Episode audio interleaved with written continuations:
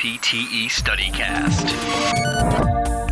Welcome to NPTE StudyCast. I'm your host, Jimmy McKay, along with... Bridget Reba. Bridget, welcome to the show and helping students pass the big, scary NPTE. Thanks for having me. But it's not that big and it's not that scary. It's not. If you walk out of it and you feel like you failed, you probably did fine. Bridget, right. You're at Duke University and you went to through Duke's DPT program and you're an NCS. I am. So we bring you in for some neuro stuff. My favorite. Let's talk about ischemic stroke. So what is it? How do you describe it to someone real briefly? Ischemic stroke is when vessels in the brain get obstructed and result in poor blood flow to any one part of the brain. Typically, what's involved? Well, we know blood vessels and the brain. It could depend on what type of stroke it is, whether it's a thrombosis or an embolus. Those words sound familiar, but I don't work in neuro, so what are those really, really briefly? So a thrombosis is the result of plaques that form in the brain over time and then obstruct blood flow, versus an embolus is the result of a clot that travels to the brain from another part of the body. Differential diagnosis. Now, is there anything else it could be? We always like to know that on the NPTE, they ask differential diagnosis questions, kind of cross you up. Is there anything else this could sound like? They're usually other brain disorders, right? So it could be something like a TIA, which usually resolves in 24 hours. So you'd know pretty quickly if it was a TIA or not. It could be something like an ICH or just a big brain bleed, encephalopathy, seizure, brain tumor. You can kind of start to worry about some of the metabolic disorders. That's probably the big differentials. Special tests.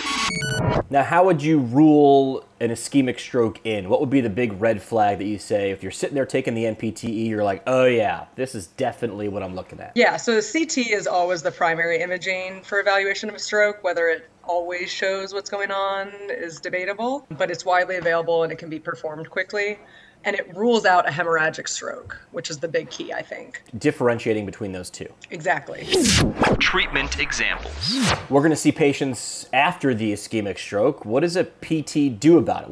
What are we doing in treatment for people who've had ischemic stroke? What's the patient going to present like? So I always start with the ICF model and consider, the body function and structure, and the impairments, activity limitations, and participation restrictions. And so I always kind of use that to guide my treatment. I don't think we should always treat every stroke patient the same, obviously, but use that as a model to address motor learning, task-specific training, neuromuscular reeducation. Weight bearing and tone management is huge in the stroke population, whether they're hypertonic or hypotonic.